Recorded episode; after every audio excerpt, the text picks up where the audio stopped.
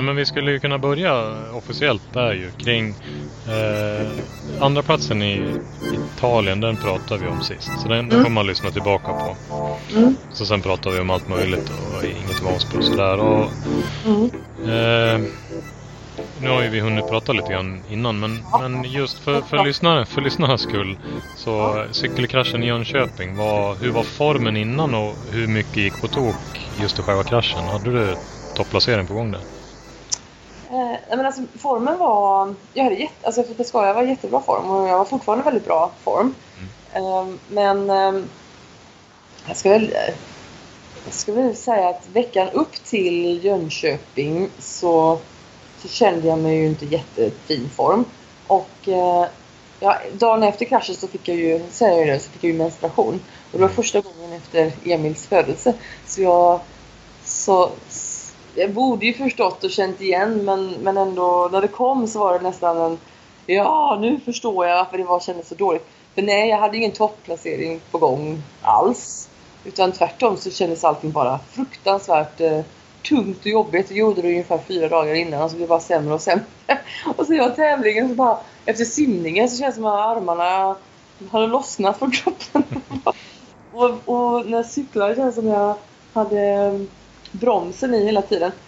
Och ja, så. Så, att, eh, så det kändes inte alls bra på den tävlingen. Och det känns jättekonstigt för vi har ju haft så himla bra form innan och så helt plötsligt var den ju helt borta. Jag kunde inte riktigt förstå varför. Men... Äh,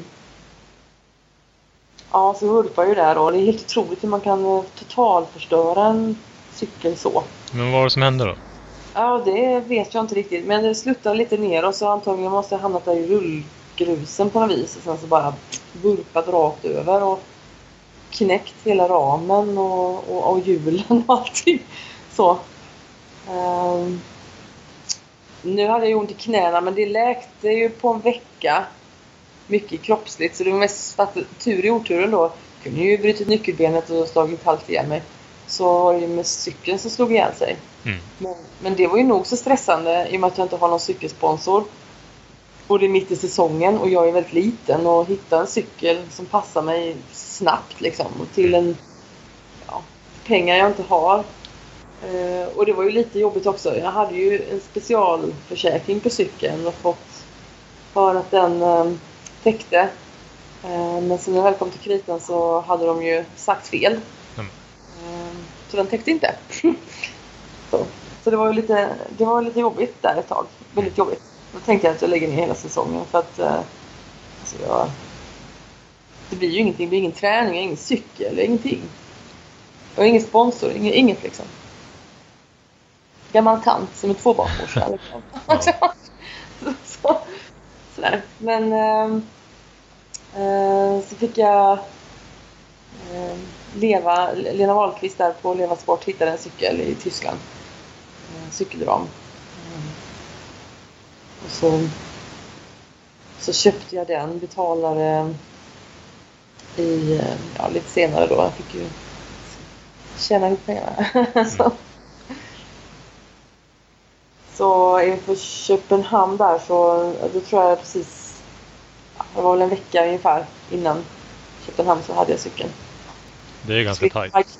Ja men precis, hinna bikefitta den hos Frank liksom sådär. Så det var väldigt, det var väldigt stressigt där ett tag. Det var jobbigt dels för att liksom, har jag någon cykel, kommer jag hitta den, kommer den komma? Alla som köpt cykel vet ju att de säger men den kommer då. Eh, så gör den ju inte det. Och så för att vi skulle verkligen hinna så kom den ju då till Motala först. Och sen skulle den skickas ner hit men det hann vi ju inte så att Patrik körde bilen och hämtade den. Ju aldrig med Postnord liksom. Tre dagar till, nej det har vi inte. Det måste idag. så han sträckkörde och tillbaka, fram och tillbaka och hämtade den. Och nästa dag till Frank för att göra bikefit. Och så ja, nu är den väl hyfsat klar. Eh, vissa saker är inte riktigt... Alltså, hade ingen broms eh, riktigt på den och Ja, och lite, lite, lite andra grejer. Oj! Säg hej till, till Emil. till Patrik. Så det var lite stressigt där uh, inför Köpenhamn. Men ja, hade, du, hade du några några hopp inför tävlingen då? För det gick ju... Alltså placeringsmässigt och tidsmässigt gick det ju väldigt bra. Jag vet inte hur känslan var på dagen. Nej men eh, ja, egentligen var det bra. Simningen började med att alla utom Michelle Westerby simmar helt fel håll. Mm. Så, så helt fel håll, jag vet inte om du sett den videon. Nej, men nej. det ser ju helt, det ser helt sjukt ut. Uh, och vi, visst, jag visste ju egentligen att det var, men jag följde ändå liksom gruppen så jag vet inte varför. Men jag visste ju att det här är fel. Men det här är, det är ju väldigt märklig grupppsykologi. Alltså det är ju helt konstigt. Um, så det var helt fel. Så någon kanotist där var tvungen att säga ska... Alltså, helt fel. Sådär. Um, nej men sen på cyklingen så kändes det väl... Um, det kändes ganska bra. Tills det kom regn då. Alltså jag är ju ingen fan av kyla, har ju aldrig varit. Um, men jag tänkte ja men det funkar liksom. Det, det regnar lite, men det går bra. Sen så sen kom ju störtskuren då. Ehm, så himlen öppnade sig och jag, och jag, blev så kall. Alltså jag var ändå varm i kroppen men just händerna var så kalla. Så att jag kunde inte, jag försökte pilla i mig mina hjälm och så men jag kunde ju inte, jag kunde inte äta dem. Sen såg jag ingenting heller. Nu vet jag hur jag ska göra med hjälmen men då såg jag ingenting. Uh, för den immade helt igen. Så jag tvungen sätta mig upp, åt inte på en och en halv timme. Så jag tappade, alltså man kan ju se på splittiden, jag tappade ju jättemycket tid. Um, kommer upp på löpningen och så tänker jag att jag, kan, jag hade sprungit så fantastiskt bra på träning så att så jag, så jag tänkte ändå det går nog att springa ändå. Fast jag inte har någon energi i kroppen. Men uh, det gick inte så bra. Så, jag kommer ihåg, jag kommer ihåg, jag sa sådär till Frank när han var där, min tränare. Så mina ben är helt döda. Så sa han bara, se till att hitta dem igen. Och bara, ja, jag försöker hitta dem. Då var de är. Så det var väldigt uh, jobbigt och jag hade flera som jag tränare som var och tittade på mig där och när jag gick, alltså jag gick ju den maran mycket. Och hon sa, jag ska inte gå framför sina rötter. det är inte bra. Jag bara, kan inte rå för? Jag var bara så jättetrött. Jag var inte alls glad eh, för det. Så jag, kan, jag, jag var inte nöjd med det loppet, det var jag inte. Men då, alltså, då undrar jag om tiderna är helt galna eftersom det står att du hade 3.11 på morgonen. Ja, men den stämmer ju. Mm. Men, hur, kan ehm, man, hur kan man gå en mara på 3.11? Nej, fast inte hela, det förstår jag ju Ja, men när jag sprang, sprang ganska fort. Så att, ja, jag så att, eh, Och jag gick ganska mycket. Men, men, men det, det vittnar ju lite om när jag sprang så sprang jag ganska fort. Um, men träningen, alltså det är ju en bra tid, absolut. Men, men, men liksom, jag visste ju hur träningen hade gått och vad jag sprungit på i, under träning. Mm. Och, det var bara så fantastiskt bra. Jag har nog aldrig sprungit så bra hela mitt liv på träning. Um, så därför var det ju en besvikelse mm. att springa på träning. Eller gå på träning. Men man, det, det, där är ju fjärde sporten kanske det viktigaste i den här nutritionen. Så att, uh, mm. det är svårt liksom att ta tillbaka det man har missat. Mm. Och jag tappar ju också på cykling ganska mycket. Var du trots allt nöjd med fjärdeplatsen? Nej, alltså jag hade ju siktat in mig på, på topp tre. Så att, eh, jag var inte alls så glad.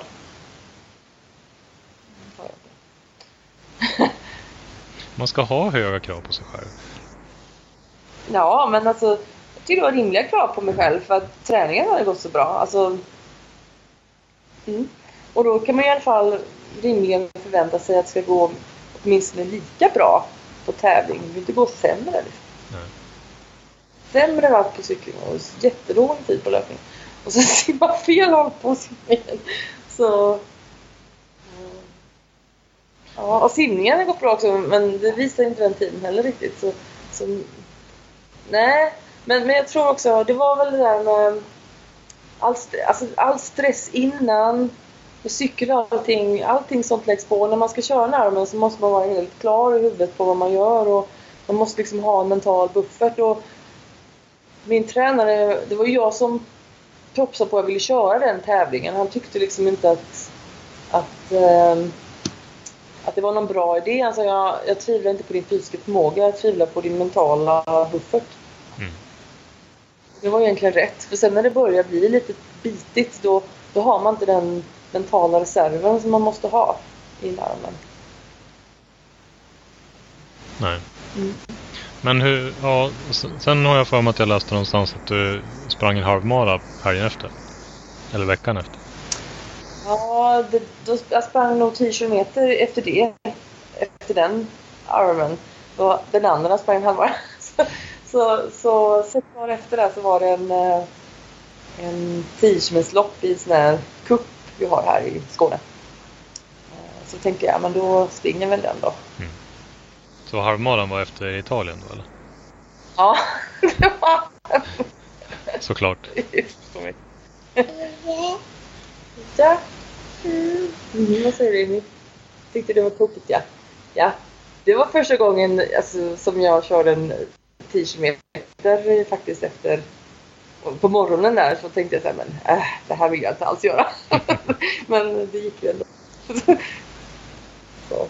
Mm. Eh, och sen, ja, sen var det fyra veckor eller fem veckor emellan va? Då körde jag Italien.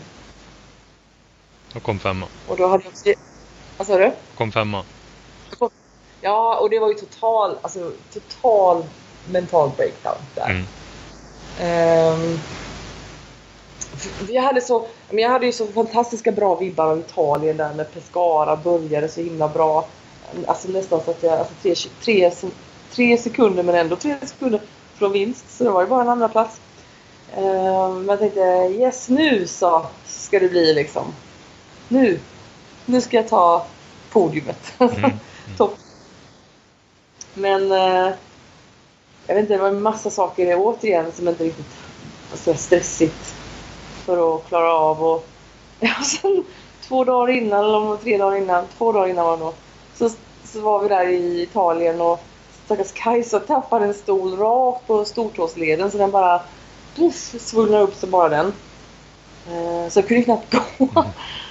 och så massa andra grejer. Ja just gick kabeln av på, på cykeln så jag kunde inte växla.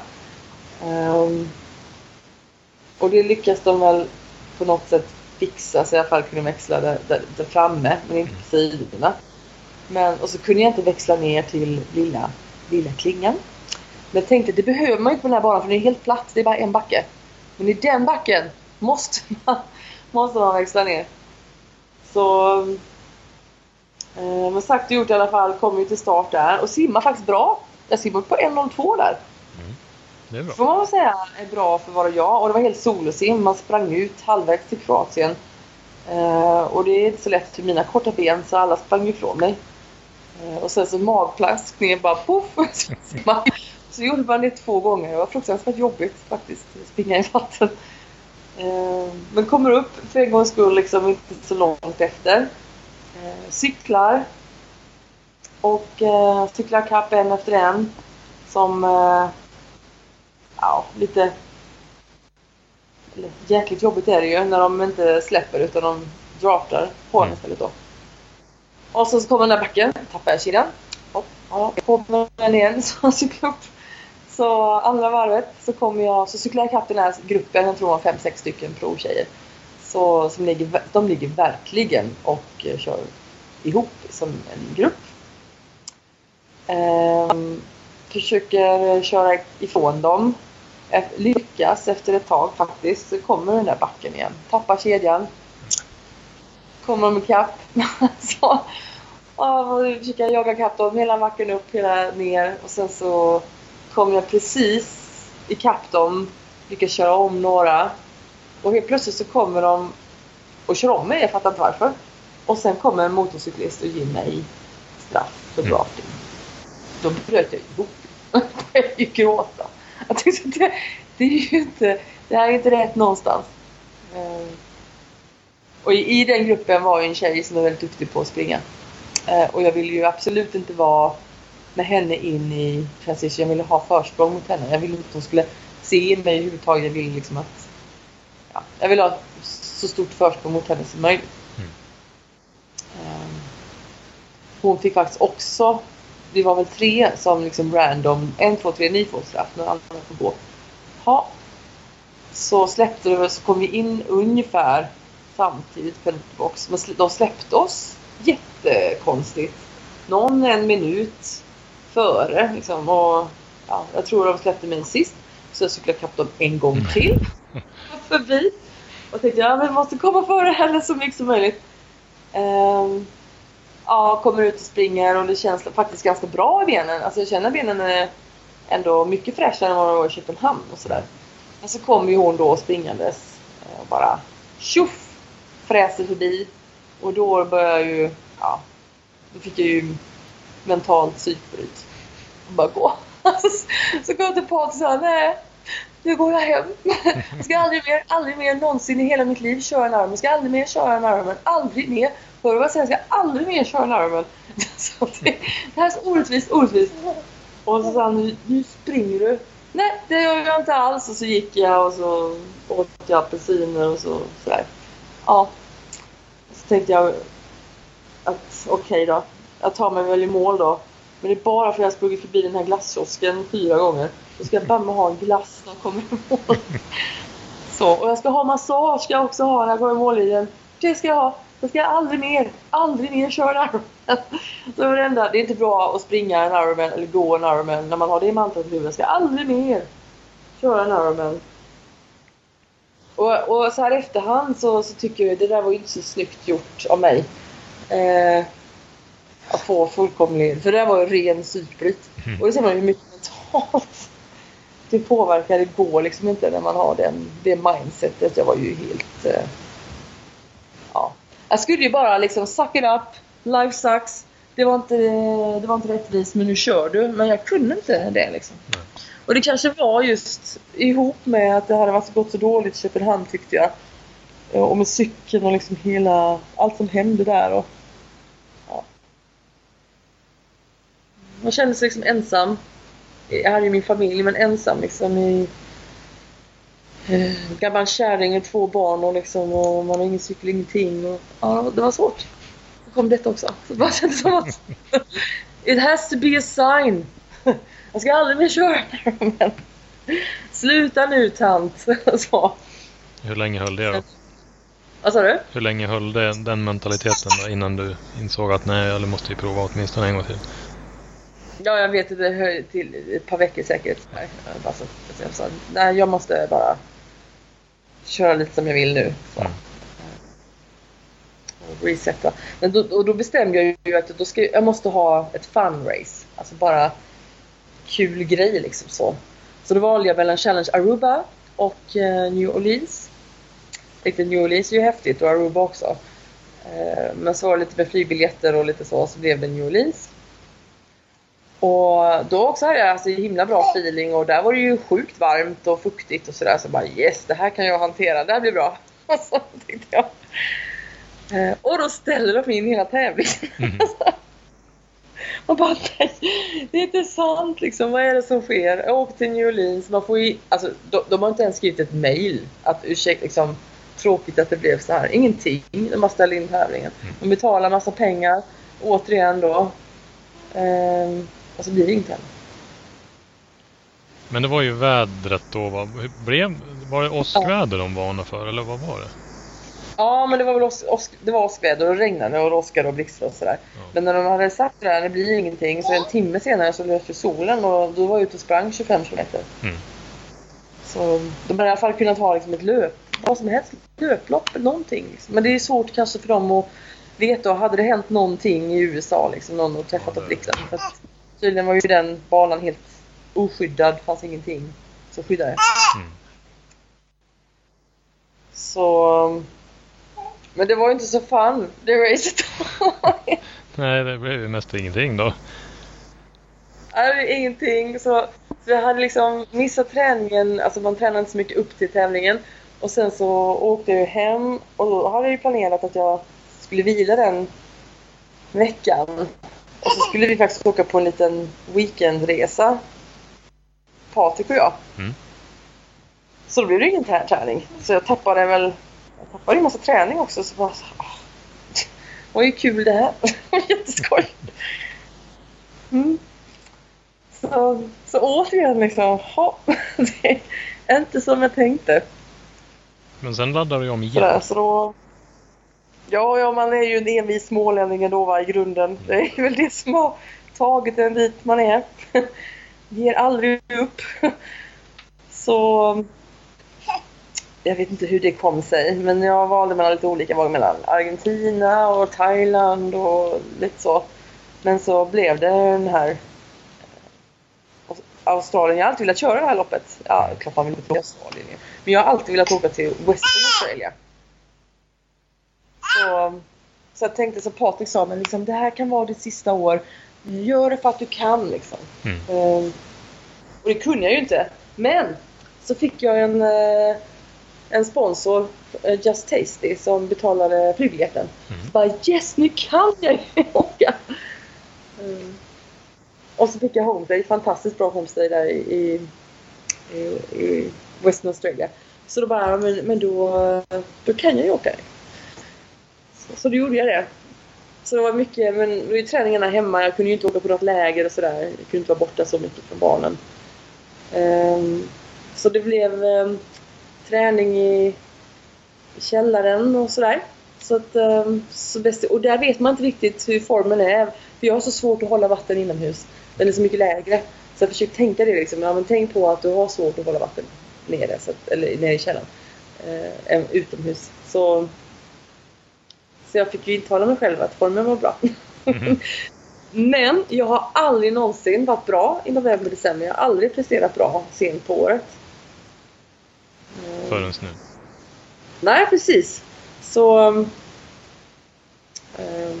så jag hade inte så mycket förväntningar på mig själv. Kanske var det som var bra då. Jag var jätteglad när jag kom topp 5. Då var jag glad. Mm. Mm. Så Ja. Och det var, och det, var det enda tanken då inför att, eller var, var det, det får gå som det går den här gången då? Mm. Ja, precis. Någonstans har jag väl ändå ett mål, liksom så. Men eh, jag, skulle, jag var nöjd med topp 5, absolut. Och kunde jag ta någon av de där, en skalp, så hade jag, var jag liksom överlycklig. Mm. Men det var ganska bra fält med Melissa Hauschild och Carrie Lester, Yvonne van Flerken och Maureen Hufe och jag tror Michelle Gailey också vunnit någon Ironman och Demiti och hade ju i och för sig kört Thailand veckan innan tror. Ehm, men, men det var ju ett gäng liksom som var ganska bra. Och så några som var ungefär som, som jag kanske. Jag tror så... att, jag tror att det, det skiljer sig ganska mycket vad din definition och min definition av ganska bra är. Ja, ja, Ja. Jag skulle kunna ja, säga världsklass utan att ljuga. Hon har vunnit VM två gånger så är ganska bra. Ja. Och Lisa Harschild var ju ändå... Ja, hon är precis... Och hon har inte haft sådär... Hon har ju varit opererad och, och så men veckan innan så körde hon ju Western Sydney och cyklade på 2.15. Det är ju 40 km i timmen och sprang 1.19. Så då änt, hon sa det äntligen där. Hon var inte bra form på korna för hon har haft blodbrist så. Mm. Men när hon fick upp sina blodvärden så bara, bara boom så var hon jättebra. Och var rätt bra faktiskt. Um, men Carrie Lester är också bra. En sjua på, på, på korna och, och, kände ändå efter korna att hon var i jättefin form. Mm. Ja, du kom ju trea. Ja. För de som har missat det. Mm. Uh, hur, eh, själva loppet då? Det blev ju det blev ju lite speciellt där också. Ja, och det är kanske är bra eller synd, det vet man ju inte. Men, men uh, jag, jag, landade en vecka innan. Det är ju sju timmars åt fel håll. Uh, framåt då. Det är alltid svårare tycker jag att vänja sig vid tiden framåt. Mm. Speciellt med tiden också, när tävlingen ska gå tid på morgonen. Så blir det jobbigt där. Men min homestay-familj där tvingade upp mig kvart i sex varje morgon så att jag skulle bara oh. få få den eh, tidsomställningen så fort som möjligt. Så jag är uppe och simmar varje morgon och första dagen var ju fint väder men sen var det ju lite regnigt och ja, 17-18 grader sådär i tre dagar. Så det blir inte så mycket så här värmeakklimatisering. Jag gillar ju värme, absolut. Men jag är ju inte eh, Fantomen och, och klarar liksom... Här är ju vinter och kallt. Så jag måste ju ändå vänja mig lite innan jag springer i det. Men på fredagen så blir det väl en 23 och sånt där. Och så lördagen så var den uppe mot 31 och så söndagen så blev det ju bara puff, jättevarmt. Um, 38 tyckte jag faktiskt att de sa. Lagom. ja, precis. Så, jag vet ju inte. Jag var 33 vid halv 11 så på min cykeldator. Eh, och då tyckte inte jag att det var varmt. Alltså då var det liksom, det här är fint, det här går bra. Men eh, eh, så två dagar innan så var jag simmade och då min homestay, han Jeremy som han då så kom han springandes över klipporna. Det är en haj i vattnet! Så, så då visste vi att det var, då var det en haj där. Och sen inför tävlingen så hade de annonserat att det var wetsuit. Precis, 21,9. Mm. Bara yes, skönt. Um, och sen släppte de iväg eh, de som körde halvarmen 5.30. Och sen kallade de ju upp dem tydligen då, för då hade det ju varit två stycken eh, hajar. Jag vet inte vad de såhär, um, White fin någonting. Ocean White fin. Det är väl tydligen de som är vanligast där. Käkar flest. Med vassa tänder i alla fall. Vad sa du? De har vassa tänder i alla fall. Ja, ja. Det har de nog. så. Och eh, så jag visste ganska tidigt att det var en haj för det var en av proffstjejerna som sa det som hade varit där nere. Men då kallade de upp alla i transition area. Så här, vi stänger om 15 minuter, ni måste stå vid cykel. Och sen så meddelar de att det hajar i vattnet. Man försökte skrämma bort dem men de ville inte. Tror det. Alltså mat var ju där mm. så, så eh, Och då bestämde de att det skulle vara en eh, duathlon. Att vi börjar från simstarten och springer den sträckan som om vi hade simmat. Mm. För man hade inte access till sina påsar så man kunde inte springa först och cykla och springa igen. För vi hade ju tillgång till skorna. Ja, så, så man körde den transition till... Så uppvärmningen var egentligen den transition till sina cykelskor. Mm. Och så cyklade vi iväg med 20 sekunders mellanrum. Och så startar man i omvänd ordning så att jag hamnade någonstans i mitten då. Eh, och de bästa sist. Och så cyklade vi iväg och jag tänkte så här, ska jag, ska jag cykla hårdare nu när jag inte har simmat? Mm. Men så tänkte jag också för min del i alla fall. Jag var inte så 70,3 tränad då så jag hade inte så, så mycket spann att spela på. Jag har bara kört Ironman pace. Så för min del så kände jag att nej, jag kan nog inte jag kan nog inte cykla så mycket fortare. Alltså, jag kan inte cykla i halvarmen pace när det är en hel Ironman. Vem kan det? Men eh, jag får nog köra mitt liksom precis som jag hade tänkt mig. Um, så det gör jag och tycker att det känns bra. Sådär. Men redan efter typ en halvtimme så kommer Yvonne van Flerken och bara boom, flyger. Då har hon cyklat in två minuter. Mm. Och sen så kommer de andra också flygandes efter ett tag. Eh, och så jag tänker liksom, jaha, ja, jag är i dålig form. Den där källarträningen var inte så mycket att ha. Men liksom jag kände ändå att jag kan inte göra så mycket. Jag kan ju bara ligga i min fart. Liksom. Så. Eh, sen... Jag tror till och med att jag låg sexa då. Det var en annan tjej, någon holländska som låg...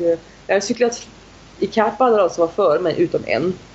Eh, jag tänkte, men ja, det är väl så här. Det är inte mer. Jag har inte mer. Jag får hålla min pace hela tiden. Så det gjorde jag. Och andra varvet så... Så dryg de ju inte ut särskilt mycket. Uh, Johan Flerken till exempel var ju bara tre minuter före mig. Och han har ju cyklat in två minuter på 30 minuter men på, på hela sträckan så har de låg bara tre minuter före. Så, mm. så då måste man sätta ner. Nej. Um, och så här var en annan utmaning där. Alltså det var ju nog lite för lite, eller den här littershow när man får kasta flaskan, den börjar precis där man tar flaskorna och den slutade precis där sista flaskan tas. Och det, var ganska... det går ju inte. Nej, det var väldigt svårt att ta två flaskor då eftersom jag har en som jag ska fylla på ja. mellan styret då. Så jag tar en flaska och så har den andra, nej! Jag, ska, jag kan ju inte hinna kasta den igen. och så var det ju rätt varmt så man var rätt törstig så så man bara slurp så var den slut och så hade man 35 minuter utan vätska liksom. Och så var man liksom i, i brist så nästa gång var det samma visa igen då och så, ah, så drack man upp den på en gång och så så man var hela tiden lite i bocktakt där med, med vätskan. Mm. Eh, och det vet jag nog flera som hade problem med. Eh, men så kom vi in där till växlingen och så, så ser jag ju Yvonne då eh, en minut ungefär framför mig. För att hon startade ju två minuter bakom mig så jag såg ju henne då och var alldeles framför mig då. Så och, även Marine Hooper då. Eh, jag visste ju att Yvonne var två minuter. Jag hade inte riktigt koll på Marine ja, ungefär. De, och, och Carrie Lester och Melissa hade jag liksom ingen riktig... För de kändes liksom som jag inte skulle ta överhuvudtaget. Så jag hade inte ens Eh, engagerat mig i dem. Så då sprang, sprang jag på då. Första varvet gick ju jättebra. Jag kände att jag hade jättestarka pigga ben sådär. Och på vägen ut så var det en härlig skön bris också så det svalkade väldigt skönt. Eh, så jag tyckte inte det var så, så varmt. Men sen, vilket är ganska vanligt i det, så slutade, slutade det blåsa. Så det blåste inte alls.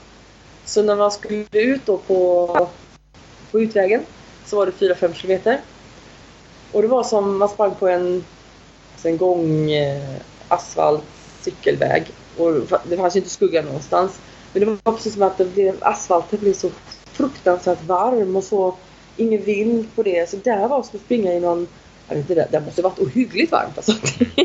För det bara kändes som att man drog ut all energi. Där man, och då hade ingen, det var ingen som sprutade vatten någonting där. Sen vände man om och då var asfalten svart och borde ju rimligtvis vara ännu varmare. Men där var liksom ortsbefolkningen som hade vattensprutor och, så då svalkade det nog ner själva asfalten. Så där var liksom bara, åh skönt, nu får jag samla energi igen. Liksom så, så kom den där sträckan igen som bara drog ut liksom energin. Så, så farten bromsades ju ganska rejält. Varv efter varv och sen började krampen komma. Liksom. Så, Ehm och det gjorde det nog på alla tror jag. För att om vi ser på löptiderna så var det ju inga, inga strålande tider för någon riktigt. Uh, jag tror jag hade femte bästa löptid inklusive herrarna.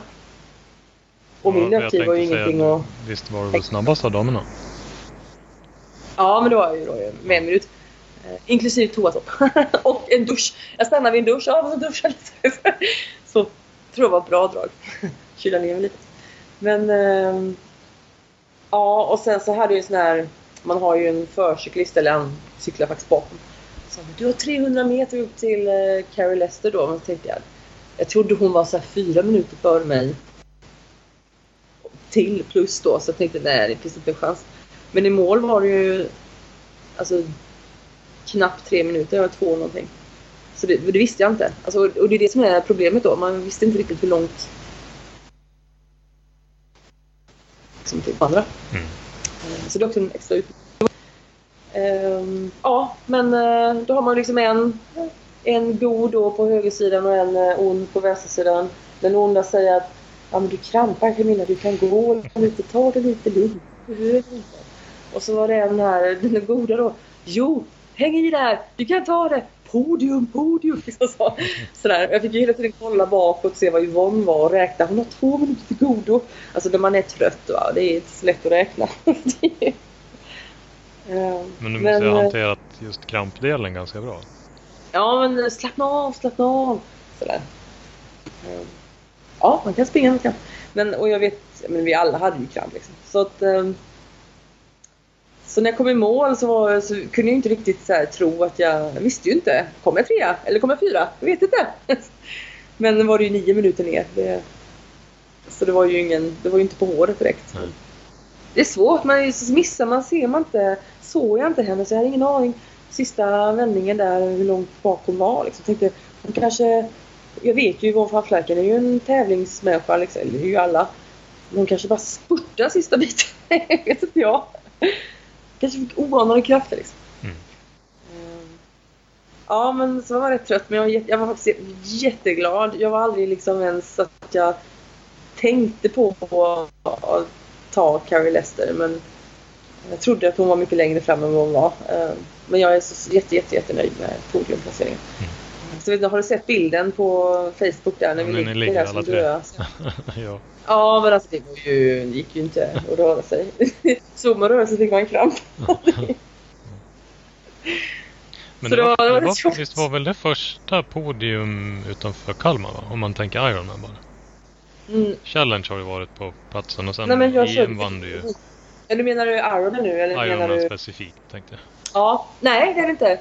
Jag körde faktiskt Florida också. Jag kommer två. Är Efter Yvonne van Flarken. 2014. Men det var också en duathlon. Ja, ja, ja. ja. Och det, alltså nu ska man aldrig säga, för man kan aldrig säga åh jag hade slagit henne ändå, det vet man ju inte va. Men eh, för man kan bryta fötterna och man kan eh, göra en jättedålig simning eller knasa till det. Men under normala förhållanden, så om jag hade Alltså den simningen där var ju, det var ju jättefina förhållanden. Det är fantastiskt fin, fint att simma där. Mm. Baston, alltså den, den tävlingen är ju fantastiskt fin.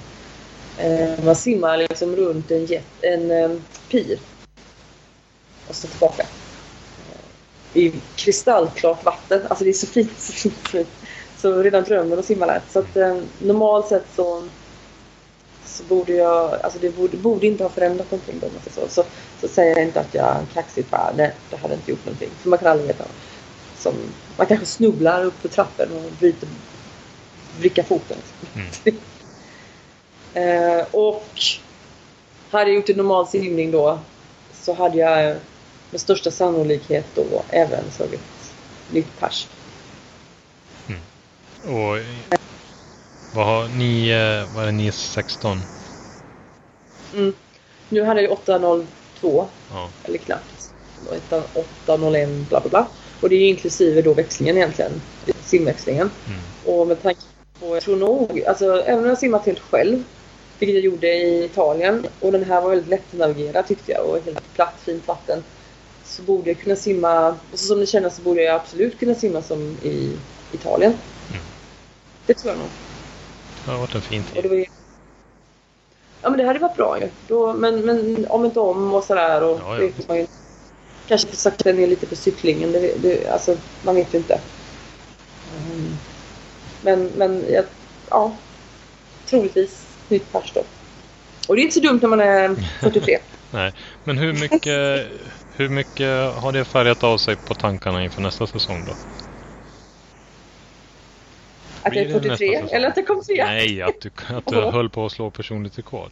Att du hade kunnat slå personligt rekord ja, nej, men det var du är ju... så gammal. Jag, jag är så jätteglad. Jag, var, jag är så faktiskt fantastiskt glad. Och det var så kul att få avsluta det här. För hade jag avslutat återigen med misär som jag tycker att det var. Nu kanske man inte tycker att fyra och femma är misär. Men jag tyckte det med tanke på hur träningen hade gått. Mm. Och jag kände min form var. Eh, och sen det där med New Orleans och så. Eh, så jag är så glad att, eh, att det blev som det blev. Så hade jag haft en dålig race till så vet jag inte riktigt vad jag hade gjort. Det är svårt att säga. Mm. Ehm, men, men det blir det nog en säsong till ja. Jag har alltid haft en dröm att skulle köra Kalmar en gång till. Det tror jag sa förra gången vi pratade. Jag tyckte det var lite tråkigt att det var Köpenhamn. För jag gillar Kalmar mycket bättre. Mm. Jag gillar Kalmar. Så Samtidigt det... känns det ju ganska lång tid. Mm.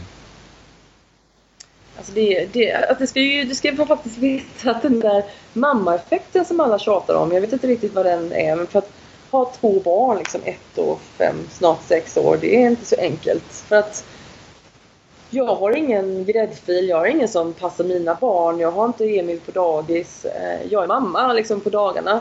Mm. Så att jag kan träna tidigt på morgonen, innan Patrik åker till jobbet och så får jag vänta tills han kommer hem från jobbet och då tränar jag igen. Eh, så, att, så jag är ju som en vanlig, jag vet hur det är att ha familj och, och barn. Eh, jag har ingen gräddfil till min träning liksom, som folk kanske tror. Det är faktiskt ganska jobbigt. Eh, som alla, jag ska inte här, så här klarar Så här har ju varenda människa det, som har familj. Men jag vet där ute hur det känns att vara mm. mamma och pappa till två, barn liksom och jobba och få allt eh, gå ihop och så. Mm. Trycka in träning. Och jag är ingen morgonpigg människa heller så det är tortyr där att gå upp på morgonen Men då har du bestämt dig för Kalmar igen? Ja men alltså man ska aldrig säga aldrig men, Nej, eh, men i augusti det är ju... som det ska. Och nu ska jag först ha säsongsvila. Så. Och sen eh, på måndag åker jag till Sydafrika. Och jag ska faktiskt ha lite semester för jag kommer, måste ha lite mer vila. Um, och så ska jag väl träna lite. Och så får vi se. Vi tar en sak i taget. Så. Men, uh, men det där är en dröm liksom att få köra Kalmar en gång till. Mm. Så de får absolut inte ändra nu att det helt plötsligt inte är något proffsfält i Kalmar. Ja, skulle, Man vet ju aldrig. Skulle nog väldigt många bli förvånade om de kastar dem så. Ja. ja, men de kanske har herrarna där igen. Liksom.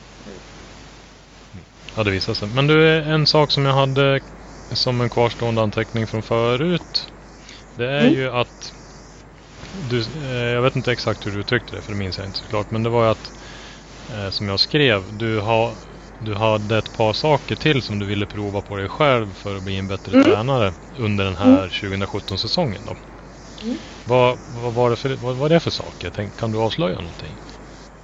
Ja men en gång, en, en sak var liksom grejen med tävlingsnutrition och, och den perfekta blandningen där. Mm. Och den tycker jag, den kan vi bocka av. Den tycker jag att jag, så.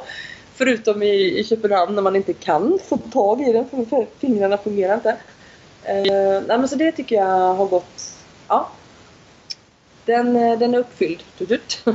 Eh, nummer två var ju ändå mitt förhållande till eh, simning. Att eh, jag skulle gå till poolen med glädje.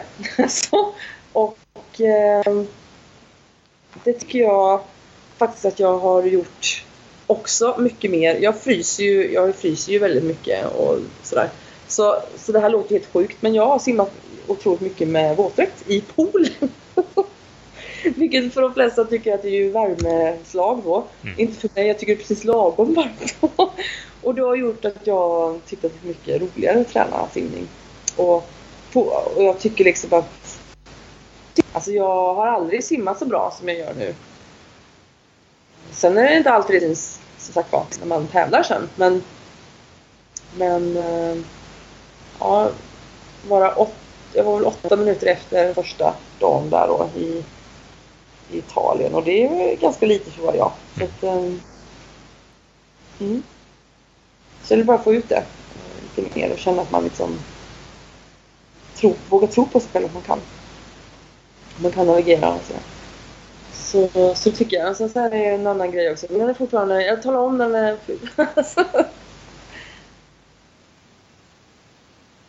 så, att- så, och vissa mentala grejer liksom också har jag testat av. Och, och det är ju på ett sätt kanske bra med den där mentala breakdown i, i Italien. För att det blir så himla tydligt att har du inte huvudet med dig i en Ironman, men du kan säkert köra en olympisk och bara kötta liksom så.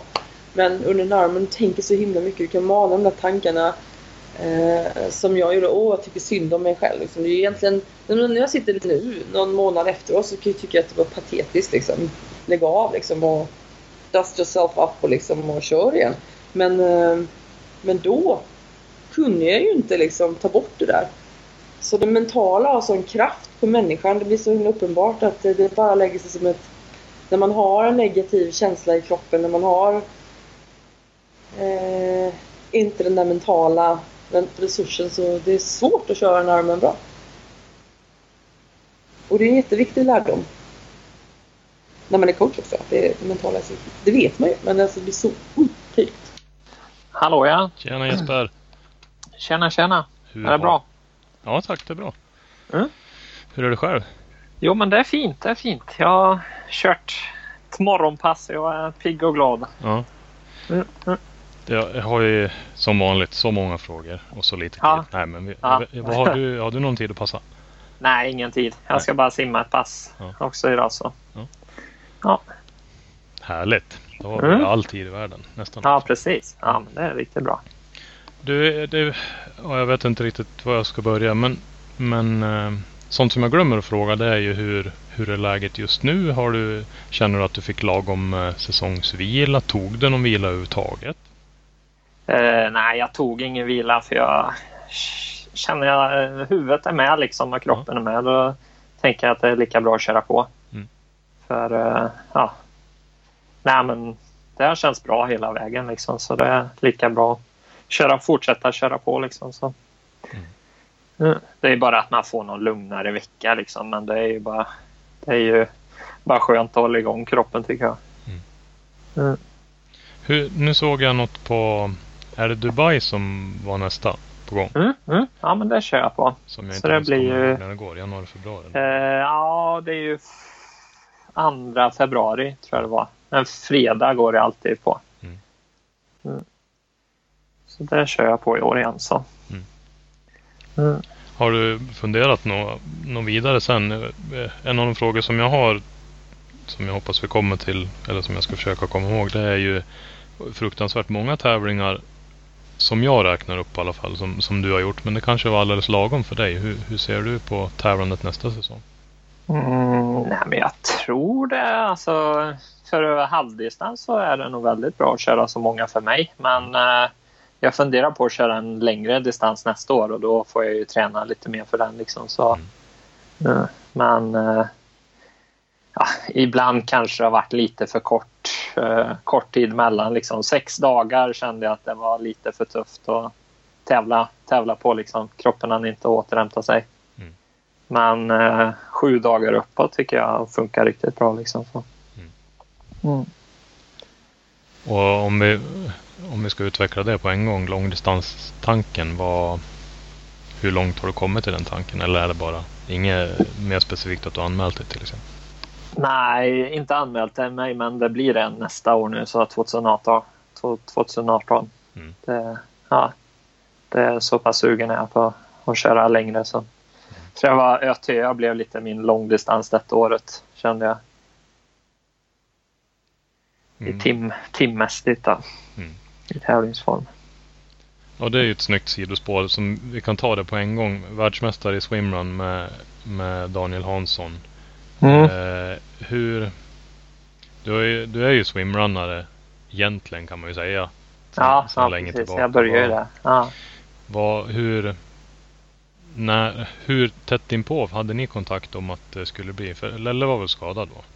Ja, jo men Daniel hade ju kollat med massa andra atleter också men han kände väl att ingen riktigt eh, ja, ingen riktigt matcha ihop med han. Så det var ju när eh, efter jag åkte hem från Finland, Turku då, tävlingen, eh, ja, challenge-tävlingen, så hörde han av sig när jag satt på båten, eh, Finlandsbåten.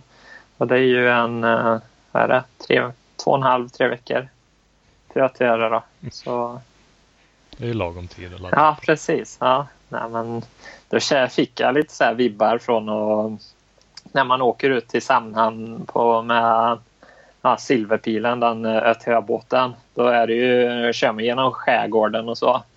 Och då ja, åkte jag hem och satt på däck och så där på Finlandsbåten och då fick jag massa ÖTÖ-vibbar. Mm. Det, ja, smsade han ju bara någon timme efter det. Så när jag hade tänkt på det så det var nog ödet som sa att jag skulle köra det. Mm. Mm. Och, och din, din form just där och då var väl väldigt bra? Det... Ja, jo men det var den. Det var den. Hur blev uh, hela äventyret sen då om vi ska gå in i lite mer detalj? Uh, mycket avvaktande första ja, sex och en halv timmen. Eller sex timmarna och sen var det ju full, fullt ös in i mål. Mm. ja så är det ju alltid. Det händer ju alltid massa grejer på så, så långa tävlingar. Liksom, så det, det var en eh, ja, rolig erfarenhet att få köra så långt också. Mm. Mm. Det var ju mycket prat inför och under. Jag var en av dem som, som satt och nördade och kollade under sändningen under tiden och det var ju verkligen intressant väder kan man väl säga. Men hur, och ni slog ändå banrekord så då är ju frågan var vädret till er fördel om man tänker på vindar och simningar? Eh, alltså på simningarna alltså jag navigerade lite fel på den här 1400 meter simmet, sim, grissimmet där. Mm. Så då fick jag ju köra mot vågorna lite där i slutet. Och där kände jag att det var, det, det var lite äh, nackdel då. Men annars så när vi simmade så kände vi inga nackdelar, eh, nackdelar annars. Liksom. Det var, men eh, det var ju halt uppe på klipporna så det var ju viktigt att man hade rätt grejer att köra i. Mm. Och sen är det ju det var ju en human temperatur liksom så så det var ju, kunde ju, ja, eh, jag behövde inte dra ner min våtdräkt på Ornö-löpningen, 21 km löpet. Okay förrän efter halva, halva vägen. Då kände jag att jag började bli lite överhettad. Mm. Men annars så kan, man, kan det vara efter redan tre kilometer man blir riktigt, riktigt varm. Mm. Mm. Och det har jag för mig jag läste i, i din rapport där att ni, ni var ju så pass jämna med varandra så att ingen behövde egentligen dra den andra. I alla fall inte på land. Sen vet jag inte om du, du drog ganska mycket i vattnet gissar jag. Ja, jo men i vattnet drog jag på. Och så Daniel är ju så himla duktig i skogen så han drog ju, han var ju före i skogen så jag fick ju lite accelerationer när han hittade lite snabbare vägar. Mm. Så då och så såg jag vart han satte ner sina fötter. Men mm. sen när det var platt, ja, plattlöpning och då var vi ju lika starka. Så det var ju en riktig fördel att vi ja, kunde springa bredvid varandra medan de andra fick hålla en fram och en var lite tröttare. Mm. Mm. Hur hade ni pratat innan då om man tänker taktik och just det här lurpasseriet som blev då? Alltså, det börjar ju bli så många bra lag med i toppen så vi visste ju att eh, alla kommer ju vara med tills det börjar avgöras. Mm. Så det gäller ju att vara med där och veta vart man har sina starka starka eh, ja, starka ja, vad säger man eh, eh, ja, starka ja, nu hittar jag inte ordet Eh, delar under loppet. Ja, det är ju vart man har, vet att man kan ta in mycket tid om man känner att man har tappat något. Mm. Så, så det visste vi ju bra. Så, och så ska man ju ha något trumfkort och det kände vi att vi hade också så det var bra. Ja, för det, för det var ju väldigt tajt väldigt länge och sen det, ni var ju väldigt klara segrare till slut. Jag minns inte hur mm, många minuter mm. det var men det var ganska många i alla fall. Ja. ja, det var ju verkligen, vi gick ju på max. Jag maxade ju på simningen i slutet där det var riktiga vågor. Alltså det var, eller strumt. Det är ju, ja, jag har aldrig simmat där det är så strumt förut. Där man bara får ja, maxa för att hitta, komma upp på ett ställe liksom så man inte missar det. Mm. Så, och sen var det ju Daniel som tryckte på rejält i skogen där på de små öarna i slutet. Så det är nog det jag är mest nöjd med de sista 15 kilometrarna på Ötja. Att mm. vi körde så snabbt. Ja. Men det, ja, hur blir det med... Har du någon som helst fundering på swimrun 2018? Nej, nej det blir inget. Nej. Det, nej. Jag håller mig till triathlon. Det här var bara en spontan grej som blev rolig att göra med mm. Daniel som är så pass duktig. Så så det var roligt när vi kunde matcha varandra så bra. Mm. Han i skogen och jag på simningen.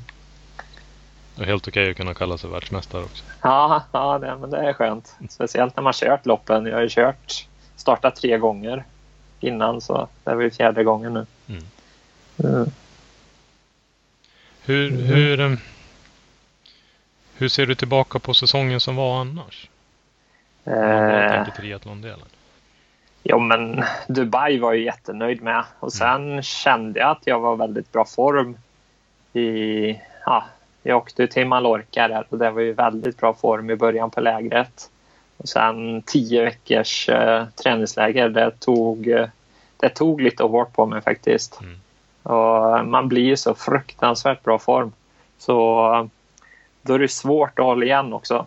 Så vissa pass kanske man tar i lite för mycket och då får man ju sota för det kanske en vecka. För att man har uh, kört lite hårdare för ja, man är så bra form men ändå kroppen är trött. Och sen uh, kom jag hem från Mallorca uh, två, två och en halv vecka innan jag skulle köra Challenge Samorin, the Championship i Slovakien och kände att jag var i jättebra form. Jag tyckte jag hade gått upp lite på lägret men ändå hade jag gått ner i fettprocent och sånt. Så jag blir aldrig riktigt klok på när jag väger mig faktiskt. Så då tänkte jag men nu ska jag ta tag i min eh, mat och så vara riktigt liksom, strikt och göra det riktigt bra. Så eh, jag kapade ner lite på maten där och körde mina bästa pass faktiskt på hela säsongen jag har gjort innan Slovakien. Mm. Och sen eh, åker jag ner på tisdagen. Och tävlingen går ju på lördagen. Och, eller om det var sudden. Nej, lördagen var det det gick på. Och känner att jag är i bra form liksom. Sen när jag ställer mig på startlinjen på lördagen där så ja, kör simningen, känner att jag inte riktigt kommer med i eh, Brownlee och eh, Vargas fötter där. Och eh, får slita väldigt mycket för att ja, komma med liksom. Och jag försöker ju sprinta med dem men det funkar inte alls för jag var på helt fel sida i starten. Uh, och sen uh, kommer upp, börjar springa till cyklingen och känner bara pulsen rusar. Så börjar jag trycka på på cyklingen och känner att inget, inget svarar. Så jag tänker ju att det är något fel på huvudet, liksom, att jag är riktigt klen. Så jag, jag vill ju köra, köra hela tävlingen för att se om det blir bättre. Liksom. Men det bara blir sämre och sämre. Så jag går i mål och bara fattar ingenting. Och sen analyserar jag lite med Frank och vi kommer fram till att jag har legat på tok för lågt i energi under, under veckan liksom, eller under de två veckorna för att få till återhämtningen riktigt bra. Så fast jag kört så pass bra träningspass, för jag har ju inte kört något bättre, så har jag inte hunnit återhämta mig till, till tävlingsdagen som var det då. Mm. Så ja, mycket bra lärdomar men eh, det var lite tråkigt att åka ner ända till Slovakien och köra ett sånt skitlopp liksom. Så.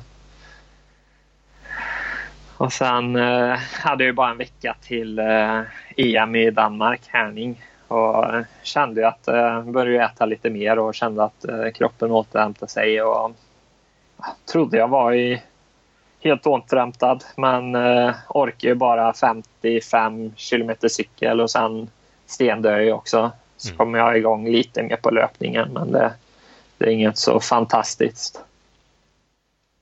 Och sen är det ju ja, några veckor framåt så tränar jag på bra. Sen är det ju SM i Vansbro. Det är ju ja, en av uh, året, eller det är ju Sveriges största prispengatävling. Så det var ju jag ville ju placera mig bra där för det kunde ju hjälpa en för hela säsongen liksom. Mm. Så det var ju full satsning på den. Får ju till en bra simning. Eh, kommer upp. Har, eh, ja, har inte lärt mig riktigt hur man hur jag ska lägga upp loppen än där på cyklingen för man blir ju starkare och starkare för varje år. Och jag kör ju själv där framme i täten och ser att de tar in på mig. Men jag är så dum och inte släpper upp dem. För det, då hade jag ju kunnat spara mig till löpningen. Så jag blir ju... Jag är jättetrött när jag börjar löpa. Så jag känner ju att det här kommer göra ont. Mm. Och det gjorde ju hela vägen. Så det var också en sån här tävling som... Ja, det var inte heller något fullträff i... Ja, fullträff i raceplanen. Så, men ytterligare, ytterligare en lärdom som gör att man kan förbättra sig till nästa lopp. Mm. Men, och, men, fram dit då, där, om man tittar tillbaka eh, och lite mer specifikt. Du kom sexa på EM väl? Ja, precis. Det är ju, rent placeringsmässigt så är det ju ett bra resultat. Kanske inte såklart vad du hade hoppats på. Nej, nej. Tillbaka nej, det på det ju... nu och vara nöjd med det. Ja, ja, precis. Det är ju om jag sett på om jag haft de här eh, placeringarna jag hade i slutet på säsongen så hade jag inte nöjt mig med en sjätte plats. Jag säger det. Men eh, det, är ju, det, det var den form jag hade då, tror jag. Mm. Och den eh, taktiken eller erfarenheten jag hade då. Så det var min maxprestation för den dagen. Mm. Så, ja. Och tredjeplatsen då på SM gav väl någon liten slant ändå? Ja, precis. precis. Så, och de eh, Eh, Sebastian och Fredrik de körde ju riktigt bra så de förtjänar verkligen att vara ett och två. Så, så verkligen. Då, jag var nöjd med den placeringen ändå. Så. Men eh, ja, det var lite revanschsugen. Eh, ja, Jesper som fortsatte säsongen där. Mm. Var det mm. Island mm. som kom sen? Ja, exakt. Jag tror jag körde eh, sprint-SM också ja, i eh, mm. ja, stafett där. Stafett, Och det kände jag att då började lossna lite faktiskt. För då hade jag en positiv känsla under hela loppet där faktiskt. Mm. Så det, det var skönt att få sprinta loss lite också. Det behöver man. Så man får in rätt känsla att det spritter lite i kroppen och så. För det är mycket så. Det var även när jag simmar. Då jag letar mycket efter känsla för att ja, man vill vara en maskin liksom som kör, kan bara köra på. Och det tyckte jag hade där och fick in, mig, fick, fick in det i träningen också framöver. Så det var nog det som gjorde att det vände lite under säsongen också. Mm. Mm. Och det blev ett SM-brons. Vi måste ju nämna det också. Mm, mm. Ja, men det var riktigt roligt att köra med Motala, Motala där. Så. Mm. mm. Och, och, Island, det var ju väl eh, första pallplaceringen internationellt då? Mm, mm, mm. Så, nej, men det var också en sån här tävling. De, på racebriefingen då sa de ju att ja, vi är inte säkra på om vi kommer kunna köra tävlingen. För det hade ju varit så pass mycket ja, blåst och väldigt kallt på Island. Fast ja, jag tänkte ja, det är Island det är ju lite av uh, själva skärmen för att åka dit. Så, men som tur var så blev det ju ja, uh, tävling på racedagen. Fast mm. uh, när vi kom dit så det blåste ju riktigt mycket. Och det var ju en rundbana vi skulle simma i en liten sjö ovanför Reykjavik först. Och, men de bytte ut den så vi skulle bara simma eh, med eh, ja, medvind. Då. Okay. Så vi fick eh, gå längs med sjön och så startade vi ja, längst bort på sjön och så var, simmade vi till ja, trans, växlingsområdet. Då. Så 1500 simningar hade de kortat det till så det simmar på 16 och 10. Och det var som man flög fram bara. Som Umeå det måste ha varit en bra känsla. Ja, jo men det var en riktigt bra känsla faktiskt. Och sen eh, var det ju några som kraschade på cyklingen också. Jag kände ju att det var riktiga kastvindar. Så jag är glad över att jag inte hade några diskhjul på den tävlingen där. Mm. Och, ja, nej men det var ju också en sån här... Eh, när man kommer upp en, en och en halv minut före de andra. Det är svårt att veta hur man ska lägga upp loppet då. För man, det kanske är någon supercyklist som kommer upp till en. Så jag körde ju på och märkte efter... Eh, vi körde ju bara en eh, vändbana 45 kilometer ut och 45 kilometer tillbaka. Mm. Jag märkte efter 45 kilometer att uh, jag hade fortfarande en, en och en halv minut på nästkommande cyklist. Så det var bara att fortsätta köra och se till att inte så många tar in något. Då. Mm. Så det var bara Trevor, uh, vad heter han, Vertel och uh, Justin Metzler som var nära mig i uh, T2. Då. Så när vi började springa så ja, höll jag ju till 6 kilometer innan Trevor och Justin kommer ikapp mig. Mm. Och jag känner ju att de har ju sparat mycket mer krafter än vad jag hade gjort på cyklingen så jag hade ingen chans att stöta emot något där heller. Jag kände att jag, jag hade tid neråt för det hade jag ju distanserat dem så pass mycket på cyklingen. Då. Så, så det är bara att försöka hålla tredjeplatsen och in i mål. Och jag har ju bruk, jag har oftast dippen mellan eh, 10 till ja, nu kanske det var 8 till 13 kilometer där jag känner att jag inte riktigt kan pressa mig där jag behöver pressa mig för att springa riktigt snabbt. Och eh, ja, Jag tappar ju mycket tid på dem där då. Och sen sista 6 kilometrarna då, 6-7 kilometrarna då tar jag kapp på dem igen. Så jag vet ju att jag är en duktig löpare men jag får inte, får inte riktigt till det än på den tävlingen där. Så. Mm. Men är det något som... För sen var det ju Körn, vinst och Challenge Finland tvåa och så Miami och Texas. Mm, eh, mm. Kände du på... Nu går jag händelserna i förväg. Men kände du på de tävlingarna att du hade bättre alltså kraft genom hela löpningen? Ja, på, på Challenge Finland så då, då kroknade jag i sista två kilometrarna. Eller, eh, Dylan McNeese kom ju med en riktigt bra fart så han la ju upp det perfekt på löpningen där så jag hade inget att sätta emot. Men eh, där känner jag att jag håller hela löpet bättre. Mm. Och sen är det ju Körn så ja, var det också en stabil löpning. Jag känner att jag inte har någon dipp där. Och sen var det ju verkligen Austin i Texas där då jag blev tvåa. Då fick jag till min bästa löpning på hela säsongen. Mm. Men då har jag ju gubbar att springa på också så jag, jag är nog en sån som kan bita i om jag har någon och ser. Men jag har nog svårt för att ja, eh, pressa mig själv på löpningen än. Mm. För det är nog att jag inte har löpt så himla mycket än och vet vad jag har pannbenet på. Mm. Men på simning så kan jag ju pressa. Då vet jag ju hur jag ska göra för att kunna öka farten eller hålla farten då längre. Mm. Så, mm. Eh, Körn då, det är ju en trevlig tävling. Hur, hur upplevde du den? Med eh, en ganska enkel seger till slut. Enkel, ja, enkel. ja det var kanske fel. Ja, ja, komfortabel. Nej, men, ja, precis. Nej, men det är ju en riktig folkfest där på Tjörn så det ska bli riktigt roligt att köra SM där nu nästa år. Mm. Så det...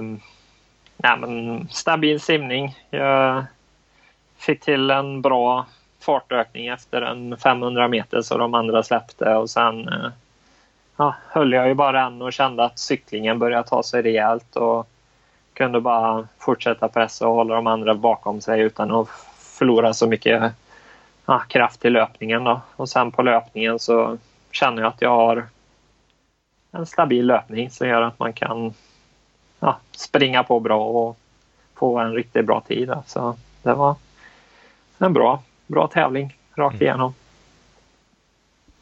Det måste, vad skönt det måste vara liksom allting bara rullar på och det, det blev komfortabelt liksom. Ja, ja precis. Det var riktigt bra faktiskt. Inga dippar alls någonstans?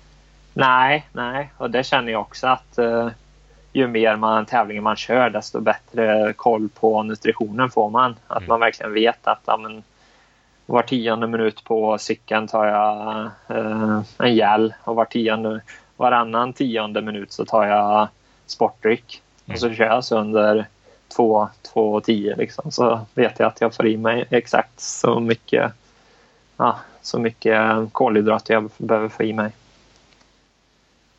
Mm. Mm. Så det blir ju ja, gäll då var 20 och så däremellan sportdryck? Ja, precis. Var, Tänkte precis. Mm, exakt. Mm. Har du... Eh, visst har väl du Mara? Eh, ja, ja, det har jag. Har du resonerat mycket med Simon och Tommy då, hur, ni, hur du ska köra ditt upplägg eller har du, har du löst det själv? Ja, jag har löst det med Frank där så okay. det var innan jag började med Omara så fick jag lära mig hur jag ska lägga upp det och så. så. Mm. Mm. Men de har ju bra koll, Simon och Tommy där på Omara också så de är riktigt duktiga. Mm. Ja. ja, det är intressant sidospår. Men du har aldrig känt att 10-10 ger, eller 20-20 eller hur man nu ska uttrycka att det ger antingen för lite eller för mycket? Nej, det vet jag inte riktigt men det, det har jag inte funderat på. Men det funkar alltså, för mig att köra. Ja, precis. Precis. Mm. Eh, sidospår, alltid roligt. Mm, mm. Eh, Challenge Finland då? Mm. Eh, med det... andra platsen och, och, nu har vi redan spoilat hur avslutningen var att du ledde fram till två kilometer kvar när Dylan McNeese mm. kom ikapp. Men... Ja, precis. Och jag hade ju Challenge Prague där innan. Det var ju, den körde jag ju sex dagar efter Island. Och det var ju bara nöjd att jag tog mig i mål som sista prispengaplacering. Mm. För uh, ja, det var... Man känner, jag tycker jag känner på simningen om jag inte är uh, fräsch i kroppen. Och där fick jag en riktigt tuff simning faktiskt. Och sen var ju cyklingen desto lättare.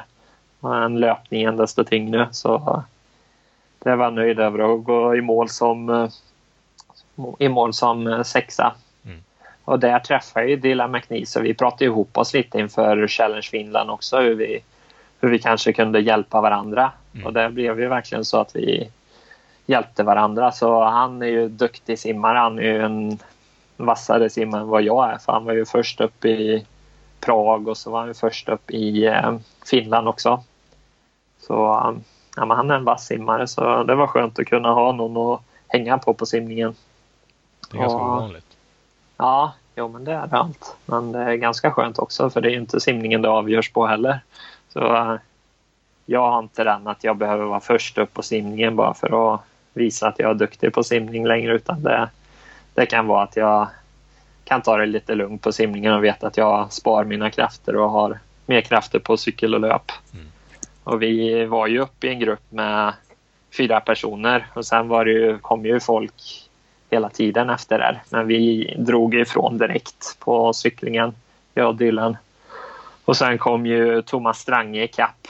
Vi körde ut på motorväg i ja, två, två rund, nej, om det är tre rundvarv tror jag det är. Ja, tre rundvarvsbana ute på en motorväg och sen kör vi tillbaka in till stan. Och det, det var det ja, att vi hjälptes åt alla tre när Thomas kom ikapp då. Och det kunde vara att man körde en fem minuter och sen gick man ner och någon annan tog över. Så, så man håller ju en lucka på 12 meter ändå för det är ju en domare ja, som kollar en så man inte ligger på en draft då. Men det är ju fortfarande som man tjänar på det att ligga så pass bra. Mm. mm. Och sen var det bara löpningen där kände jag att jag var stark. Jag har haft lite problem med löpningen under sommaren. Jag, jag vet inte om jag har haft lite annorlunda teknik mot vad jag hade mot Dubai där jag sprang riktigt bra. Men det har inte känt, känts så superbra. Känslan har inte varit toppen. Men eh, i Finland där så började det bli bättre och bättre. Och och sen efter Finland så tyckte jag att löpningen bara tog sig mer och mer. Så det var ju riktigt roligt faktiskt. Mm. Mm. Så det är kul när man kan ligga på sina pace, race pace um, farter som man tränar mot hela tiden. Då. Så, så det var roligt. Mm. mm. Och sen kom, kom jag till Ö. Mm. Eh. Ja, Tjörn och så Ötjö då. Ja. Och sen, mm. Och sen eh, laddade du väl om igen då för och sen åkte du till USA ett par veckor. Mm, mm exakt. Hur gick tankarna det... där inför det? Nej, det var bra att få till en bra säsongsavslutning och ja, en bra erfarenhet också. Att åka, kunna åka iväg och köra två tävlingar på två veckor och, men att vara borta då hela de två veckorna. Mm. Så i Miami så kände jag en jag hade träffat på Next Level Camp på Mallorca. Så jag bodde hos han de, eh, den veckan innan där och så åkte jag iväg till Austin och bodde, bodde på ett hotell och körde tävlingen i Austin där och sen åkte jag hem då. Mm. Mm. Och Miami blev väl en, en bra lärdom om jag läst rätt också? Ja, ja det blev det. Det är eh, en av de bättre lärdomarna jag har haft faktiskt. För jag, I Dubai så hade jag en liten eh, tanke om att ja, men jag kanske hade kunnat följa med när de andra stack på cykeln. Mm. När de drar iväg. Så den tanken var ju, har ju varit kvar lite under hela säsongen. Och det var nog det som fick mig att uh, gå med uh, Igor Amorelli när han började trycka på rejält på cyklingen. Då. Och han får en lucka och jag försöker att ta igen den luckan sen på cyklingen. Då. Och det kostar ju för mycket om man har fått en lucka. Så det var en bra lärdom. Riktigt bra lärdom. Så ibland är det bara bra att vara cool och ha tålamod. Mm. Och det lärde jag mig där. Ha tålamod, det avgörs först på löpningen. Och det fick du verkligen till. För, för du klev väl av efter ett varv på löpningen där va? Ja, ja jag kände att jag var ju helt rökt. Allt. Ja det kan, sån äh, återhämtning kan man bara få efter sömn. Liksom. Det, om jag skulle återhämta min kropp efter den mm. ja, max äh, efforten så, så är det lite som ett FTP-test inne i en två timmars cykling. Så jag gjorde det på cyklingen.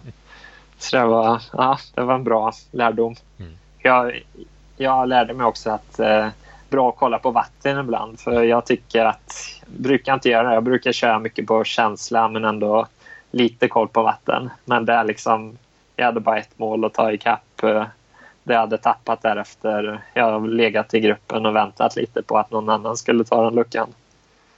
Så ja, det blev en intressant eh, lärdom sen resten av cyklingen. Mm. Mm. Men det blev väldigt bra uppladdning eller genomkörare eller hur man nu ska uttrycka det till, till Texas sen. Mm, mm. Det blir ju lite annorlunda träning under veckan då också för då behöver man ju återhämta sig några dagar och sen börjar jag och Frank bygga upp igen då inför nästa eh, tävling. Då. Så jag körde ju på som vanligt, typ som jag brukar träna. Eller träna. Så det blev ju som en det blev som en träningspass i Austin där. Typ. Så det, det var riktigt roligt att det funkade att göra så också. Mm. Jag vet ju många har sagt att de bästa prestationerna har de ju nästan gjort, att, uh, gjort när de har fått en lite annorlunda uppladdning faktiskt. Okay.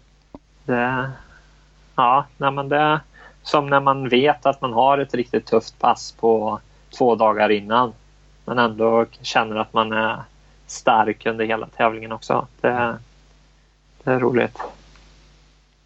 Och Texas var ju faktiskt eh, inte jättelätt att följa Alltså rent resultatmässigt sett. Men den var ju rolig att följa i alla fall. Även fast det inte var så lätt. Men det var ju väldigt tight. Mm, eh, mm. I stort sett hela tiden. Du ledde ju efter simningen väl? Ja, det gjorde jag. Det gjorde jag. Sen eh, också en erfarenhet jag med, tar med mig. Liksom, jag hade ju ja, kedjan på cykeln helt fel. Liksom. Så den hoppar ju när jag ska springa ut med den i växlingsområdet. Så jag är riktigt rookie än. Alltså. Så, ja, så jag får ju ställa mig och fiffla på den. Så min växling på, från sim till cykel är ju riktigt usel. Mm. Och sen, eh, fast det kan ju vara bra också. Då tar jag inte i så mycket heller. För jag känner ju att de andra kommer ikapp. Så då lägger jag mig bara där nere och tar det lugnt. Mm. Så cyklingen blev en enda lång, eh, lång bara häng med gruppen, eh, gruppen cykling. Liksom. Så lite som en söndagscykling blev det. Mm. Så ja, ja men den var, den var bra.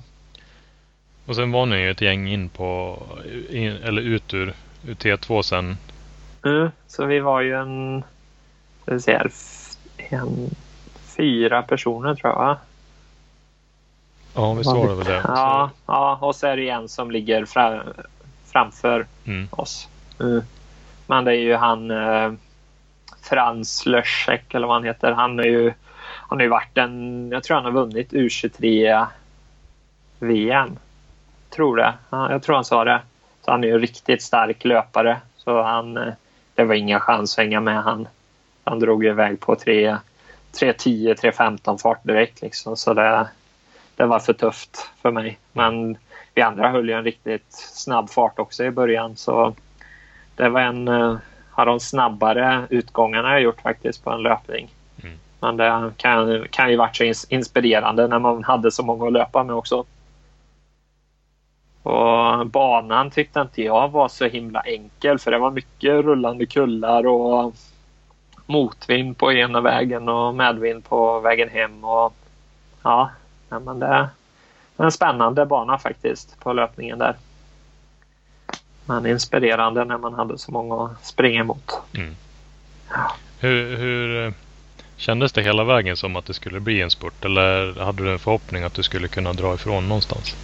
Innan? Jag kände ju, jag, jag var bara uppe och drog en gång under hela loppet där. Så jag kände ju att jag inte var den som kunde hålla en eh, hög pace liksom utan jag kände ju bara att jag ska bara hänga på så får vi se vad som händer. Bara stänga av hjärnan och bara mm. springa typ.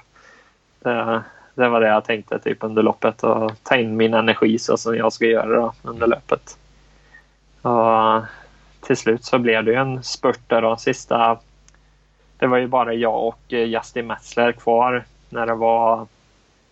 Ja, eh, när jag släppte de andra. När det var sju kilometer kvar kanske. Och då var det bara jag och Justin kvar. Så vi sprang ju ihop där i slutet. Och han försökte göra lite fartökningar under loppet där men jag hängde på dem och sen var det bara ja, göra sig klar för spurt. Och, och Annie och eh, stod där när det var 200 meter kvar och sa ju till mig att ah, det här ser riktigt bra ut. Han ser trött ut och kämpa på. det tar du. Så det var ju bara att lägga in ja, riktiga rackarrökaren och springa hela vägen in där. Så, så den var jag duktig på. Mm. Mm. Och det, som, den spurten fick vi faktiskt se, vi som kollade på ja, nätet. Ja. Så det var Det var inte mm. så mycket. Det var inget snack om vem som Nej, nej. Nej, den var, den var bra. Det känner jag. Jag har aldrig varit bra på en sprint 0 till 100 meter. Men om jag har kört en längre sträcka så kan jag alltid spurta i slutet. Mm. Det var samma på träningssimpass när jag simmas, simmar själv. Då var det alltid spurt sista 50-100 meterna på varje simpass för. Mm. Uh, mm. Så det har nog utvecklat spurtförmågan bra tror jag. Det är en extremt bra förmåga om du ska köra de distanser som du kör. Mm, mm, exakt. Tycker jag med. Hur, eh, hur tycker du annars att du har utvecklats under året? För så som, så som jag tänkte så menar, eh, 2016 var ju någon slags genombrott egentligen när du var ute och tävlade internationellt. Och nu har du ju tagit pallplaceringar och du är ju väldigt, väldigt stabil på dina tävlingar trots att vissa går sämre än andra på grund av olika orsaker. Men hur, hur ser du själv på det där? Uh, ja, hur ser jag det på det? Nej, men tycker det är grymt kul att det går framåt hela tiden och känner ju att jag tar kliv i träningen också som gör att man har förhoppningar på tävlingen också och vet att man kan hålla bättre, bättre pace och sånt på både cykel och löp. Då. Och simningen är jag glad över att jag har haft sedan innan och den, den kanske blir lite sämre hela tiden. Men det är ju fortfarande så jag hänger med om där framme ändå. Så det är ju ingen fara att den blir lite sämre. Och, så det är ju bara skönt. Mm. Mm. Hur, eh, hur pratar du och Frank om, om själva upplägget och för att få den här fortsätta utvecklingen? Eller är det bara att vara konsekvent? Ja, det är ju kontinuiteten som gör det. Jag är ju en sån som i Training Peaks så visar det de här gröna boxarna om man gjort eh, rätt på passen och så. Jag gillar att det är gröna boxar hela tiden. Och jag gillar ju att kolla hur mycket träningstimmar jag kör på ett år och så. Och det är ju, ser ju hela tiden att det, det ökar ju ökar liksom och känner att jag har mer kvalitet och sånt på passen också. Och det gör ju att ja, det kommer ju gå framåt hela tiden. Som för uh, något år sedan så kanske jag hade kanske per månad så kanske jag hade ett dåligt pass.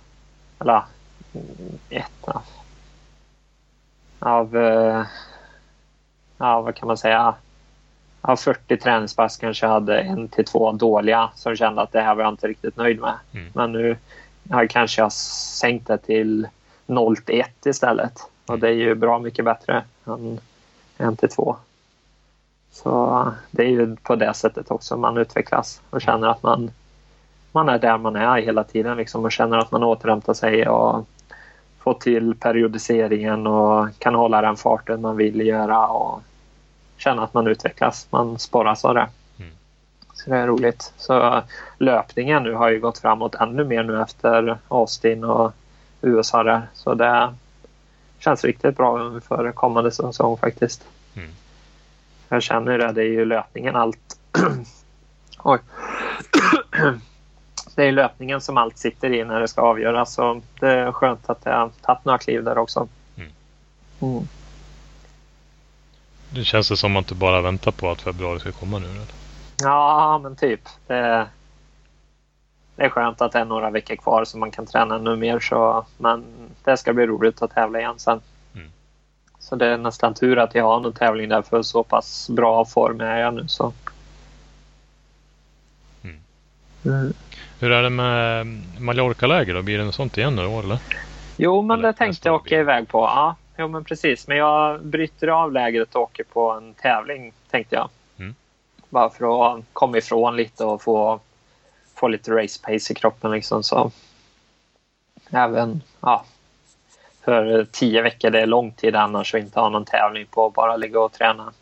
Och ändå är man ju liksom tävlingsinriktad så man försöker att bli bättre och bättre för varje vecka. Det, var ju, det är ju inga dåliga atleter man tränar med varje vecka. Så, ja, detta året var det ju Christian Kemp. Han har ju nu vunnit uh, Asia Pacific Championship i Australien för några år sedan. Han var ju riktigt lovande australiensisk eh, uh, triatlet. Mm. Han hade ju problem med akilles uh, skada så han uh, skulle göra en comeback efter lägret där. Och det gjorde han ju och blev tvåa i Portugal. Så det var ju hans bästa placering på väldigt, väldigt länge så han var ju riktigt nöjd med det. Mm.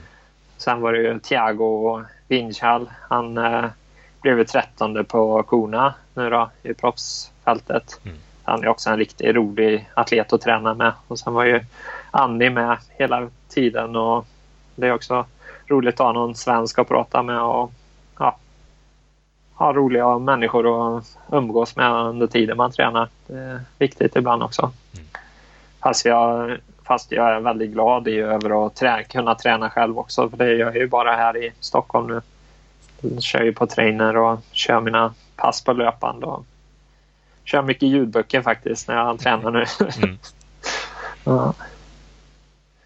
Men du, du, du måste ju vara duktig mentalt att, om du nu ska klara av att köra sådana.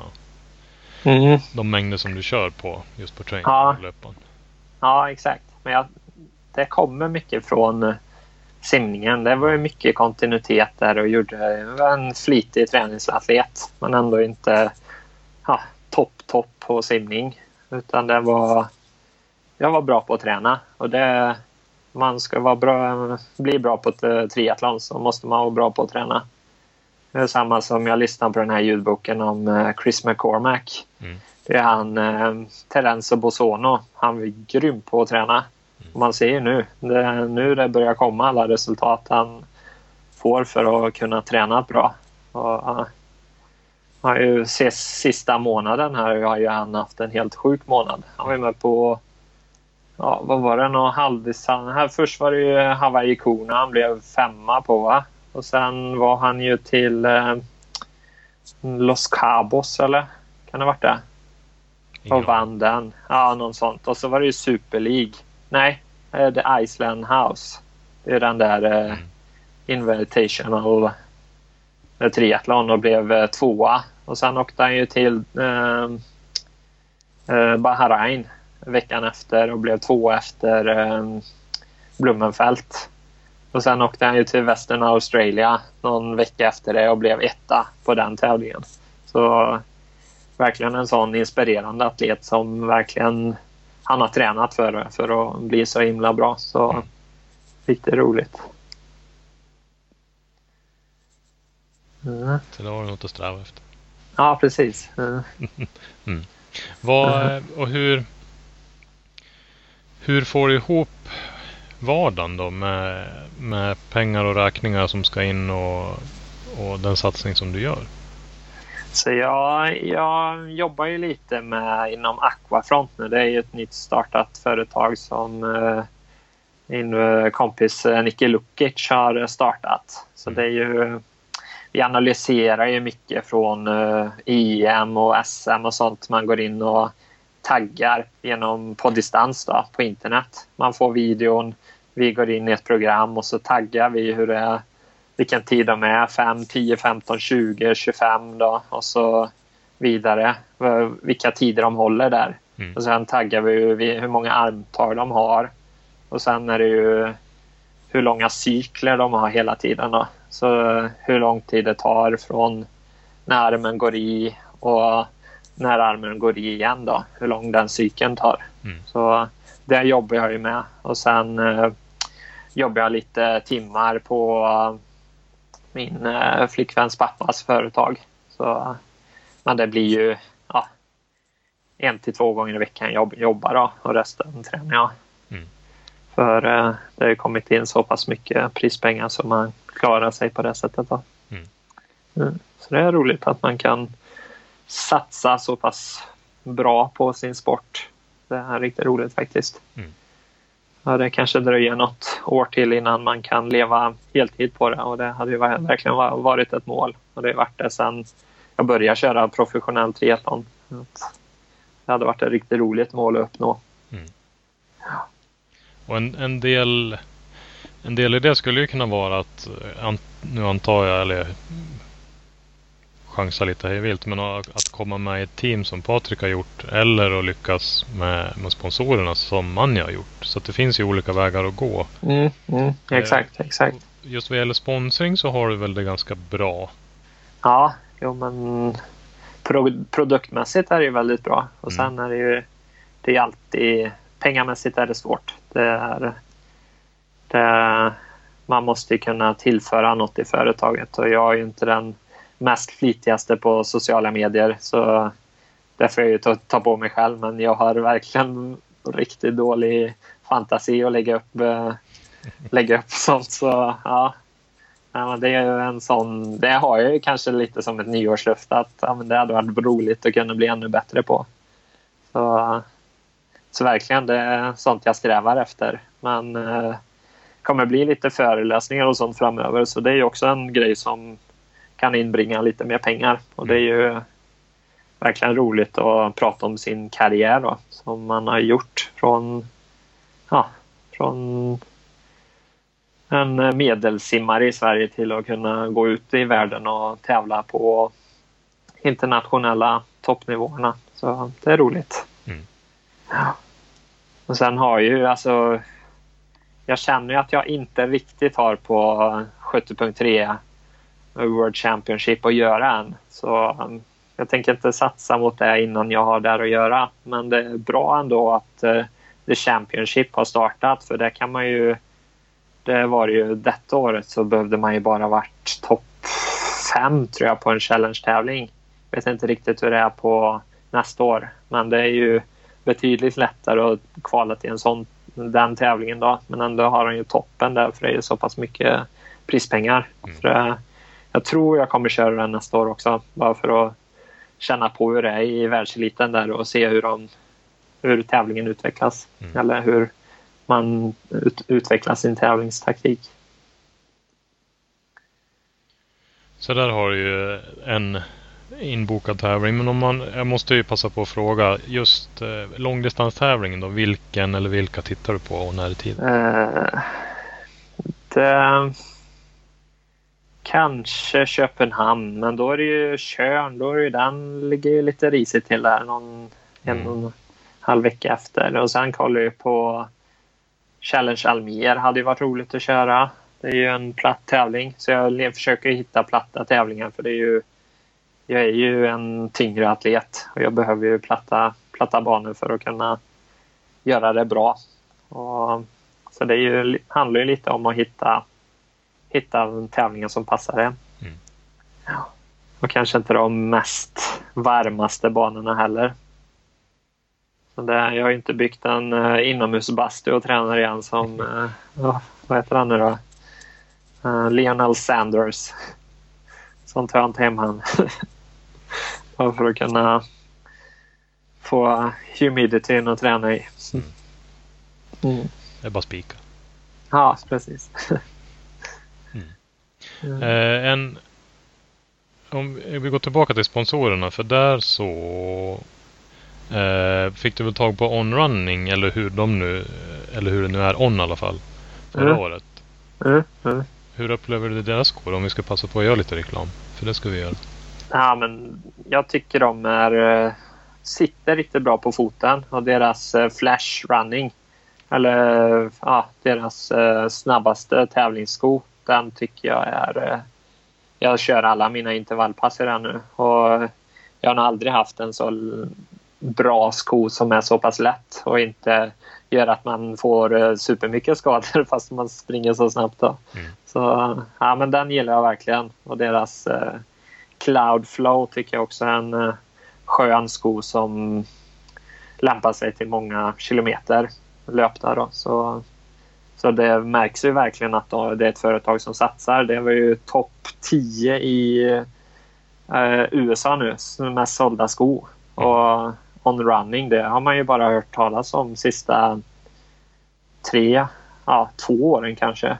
Mm. Och innan dess så var det ju inte en sko som riktigt var utvecklad. Så de, det märks ju att de har pressat in mycket utveckling i skon. Mm.